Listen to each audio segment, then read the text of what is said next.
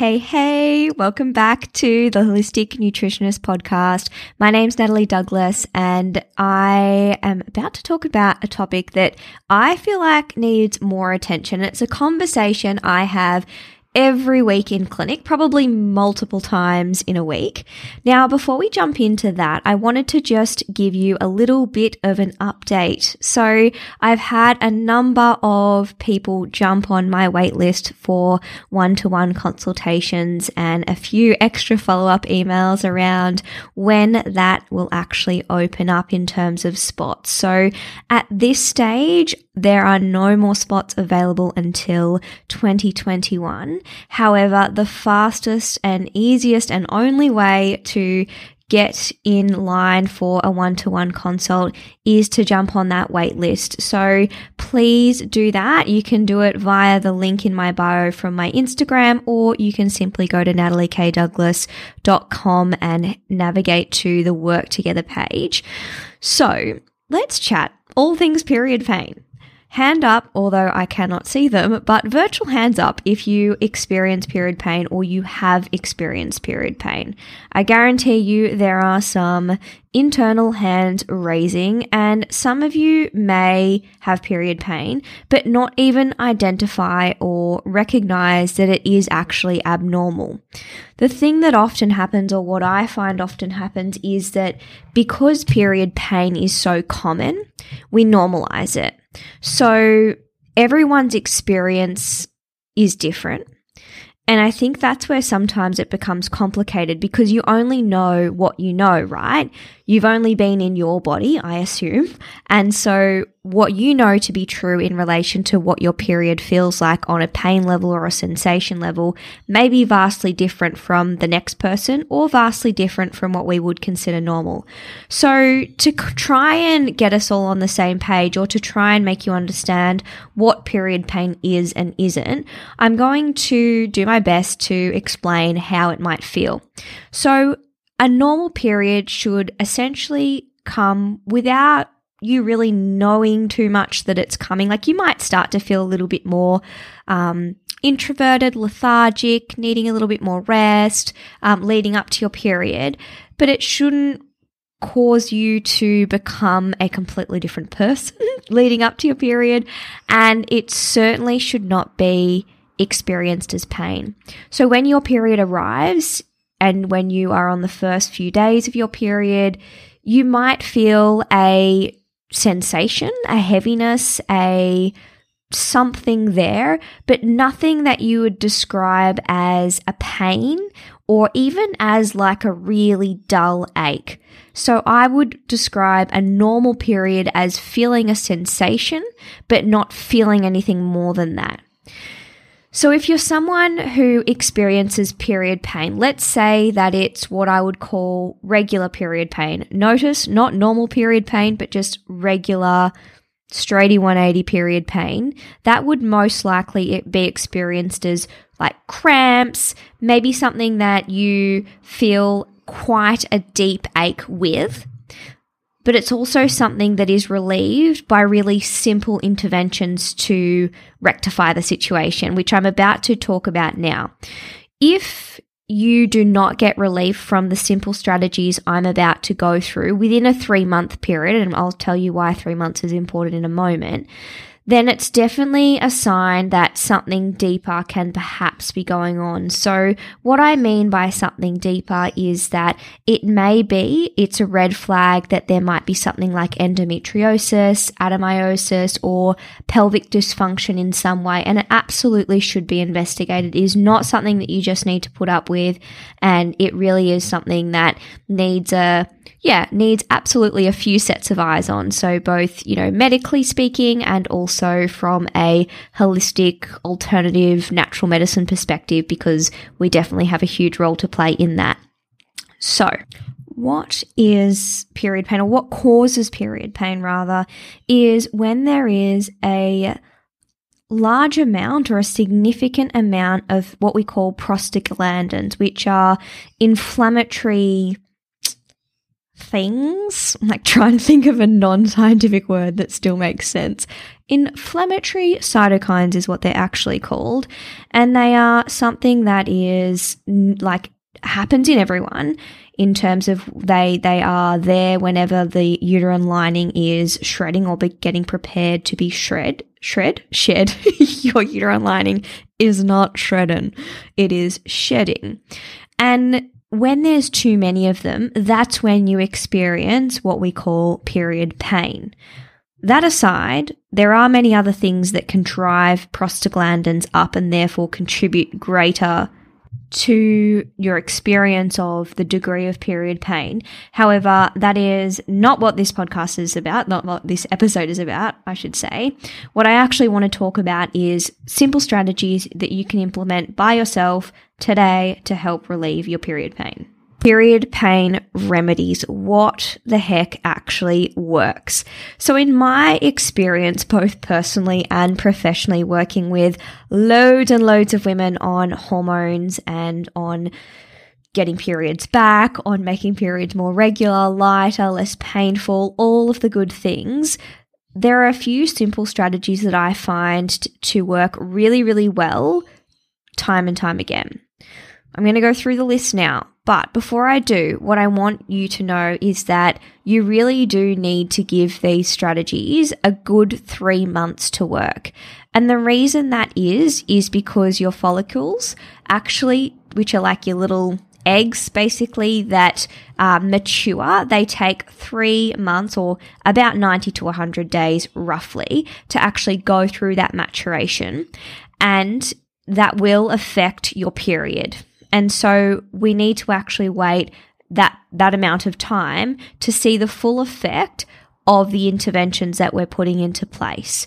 So I call your period your, which I totally borrowed from Lara Briden, who is incredible in this space, your one to three monthly report card. So it really is a reflection of, well, what is going on in my body? How healthy, balanced, nourished am I, or have I been in the last one to three months? And that is what is going to be reflected in your experience of your current period.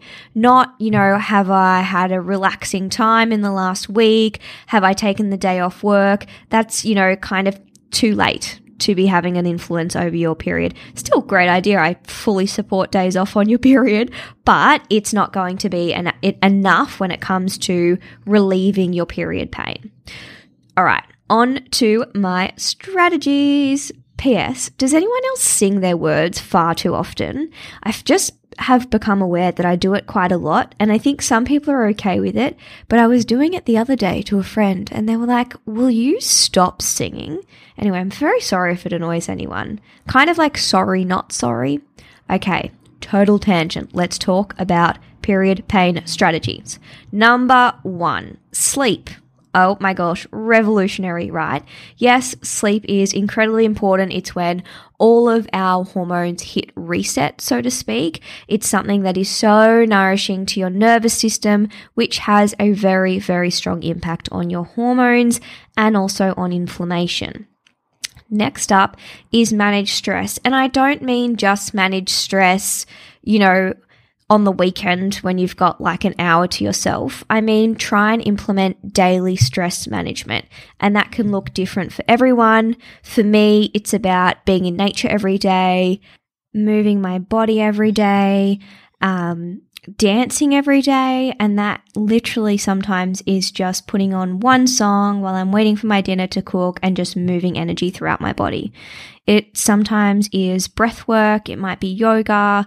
It might just be having a good chat with a friend or giving my husband a hug, whatever it is, doesn't matter. Find your thing and do it every day, not waiting till the end of the week, the end of the month, you know, holidays. That's too late. We need daily injections of managing our stress.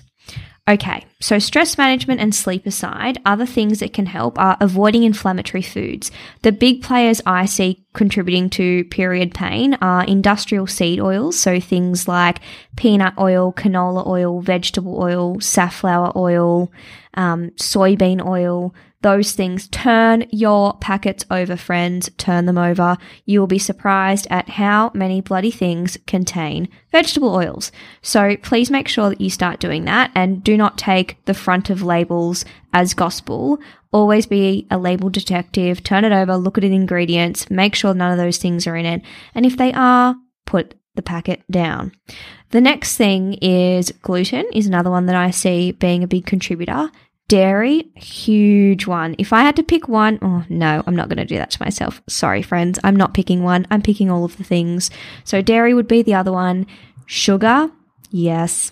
The dates are included in this. So any concentrated sources of sugar. So pretty much anything except for whole fruit is fine. So that's not a problem. You don't need to stop eating whole fruit, but no fruit juices, no coconut sugar, molasses, rice malt syrup, honey, dates. I don't know. I'm trying to think of the other ones, but you know, anything that is not whole fruit, I w- or you can use natural sweeteners, as in um, stevia is fine, monk fruit's fine. I quite like those as a little bit of a natural sweetener if you need it. However, for a good three months, I would avoid all of the other concentrated sources of sugar. The other thing I find is really beneficial, and it pains my little coffee loving heart to say this to you, is caffeine. So, if you are someone who just choked on your coffee and are like, no way, I am not giving up my coffee, then that's okay. Your body, your choice. However, what I would say is try and reduce it or see it as a three month experiment and just know that it, you can bring it back in if it doesn't work. But I have seen this be the one thing that actually makes a difference to someone. So it's not to say that that's true for everyone, but it, I've seen it be effective enough times to suggest it. And I say that as someone who bloody loves coffee. Um, I do have organic decaf though. Such a wellness snob, right? Um, but that's just because I am rather sensitive to caffeine and I already have enough high energy as it is. So no one wants to see me caffeinated. Okay. Next up is magnesium. I love magnesium and I think it is such a game changer for periods. So, magnesium anywhere between 300 to 600 milligrams throughout the whole month. So, not just like, oh, my period's coming, better pop some mag. I mean, throughout the whole month, 300 to 600 milligrams. And in the form of magnesium glycinate is usually the one that I like best. Um, when you actually get your period, you can increase that dose up to about 800 milligrams in divided doses throughout the day. So, doing something like, I don't know, 200 milligrams four times a day. I just had to make sure that added up. Isn't that embarrassing? It does add up, everybody. And I did it really quickly. I didn't even have to push pause or edit the podcast. So the next thing is to eat warming foods. And this is a bit of a TCM um, remedy or method that I learned from one of my beautiful friends, Elizabeth Cullen. It sounded so fancy. Doesn't she have a beautiful name? And I actually interviewed Liz on the topic of TCM and endometriosis. Um, so please jump in and have a listen to that episode if you are interested. But that aside, warming food. So the the reason behind this primarily is primarily is to do with warming the body up, promoting blood flow. So what I often suggest is from kind of ovulation to you know, pretty much the end of your period or at least a few days into it, try and mostly eat warm cooked foods. So a bit of an 80-20 rule here works pretty well. So 80% of your plate be cooked warm foods, 20% be something, you know, raw or uncooked. Obviously don't eat uncooked meat or anything. What I mean by that is like have a, some roasted vegetables, but then have a bit of avo. You know what I'm saying? Okay, cool. I'm going to assume you do. The next thing that can really be helpful is castor oil packs. So these are used throughout the month leading up to your period, but not actually when you start bleeding. Okay, then the next thing I would suggest is a heat pack such an oldie but a goodie, right? So I feel that works really well for a lot of people, but often I don't find that it's enough as a standalone. But don't forget your humble heat pack, friends. Next is turmeric, which is a powerful anti inflammatory. So, more specifically, you're looking for curcumin in a highly absorbable form, and that is the active compound in turmeric, and it can be really helpful in bringing down those prostaglandins, bringing down that inflammation, which can definitely help to ease period pain. Evening primrose oil is another one that works really well, and so is the doTERRA ClaryCalm blend. So if you are someone who uses essential oils or has doTERRA in particular, ClaryCalm's a great one. And Kate, um, our former podcast host, used to adore this and remind me to actually use it instead of just having it sit there. So please remember to actually apply your ClaryCalm. And the other thing that I wanted to mention as well is histamine. So, high histamine foods. So, for some people, reducing high histamine foods such as tomatoes, chocolate, coffee, broccoli, anything fermented. There are a bunch of other things, but have a like Google high histamine foods and you'll get a bit of an idea of, of what that might be. Sometimes reducing these for people can make a big difference because histamine is involved in pain perception um, and is involved in the inflammatory pathway. That is not to say that everyone needs to do that. And I don't know that I'd go to that one first because some of those foods are obviously really nutrient dense as well. What I often get people to start with is very much the other things that I've mentioned. But if that's not enough to make a difference, then you can experiment with, you know, a, a reduced histamine diet and see if that makes a difference to your symptoms. And it would usually make a difference with, in my experience, within about a month instead of having to do it for three months. So give it a crack if the other things don't work. But those would be my top players. And of course, there's always more. There's always more things you can do. But when I say there's always more, that really comes down to you as an individual. So that's where working with a practitioner one to one, if you're not getting relief from some of the really um, straightforward or simple things that I've mentioned there can be really beneficial because it may be that there's something deeper driving it. There may be another source of inflammation that you're just not aware of. There may be hormonal imbalances that are exacerbating what you're experiencing. And they're all things that a good practitioner will be able to investigate for you and with you and help you find some additional relief. So I hope that helps. Please, please, please share this episode with any of your female friends who have period pain or have period discomfort or you just feel like could help a sister out. And while you are at it, I would so, so love and appreciate if you left a rating and review on the podcast. It is, I'm sure, exhausting to hear all the time, but it really does help the podcast grow and reach more people, which is of benefit to everyone. So, I'm going to leave it there, friends. I hope you have a beautiful week, and I look forward to bringing you a really exciting interview next week.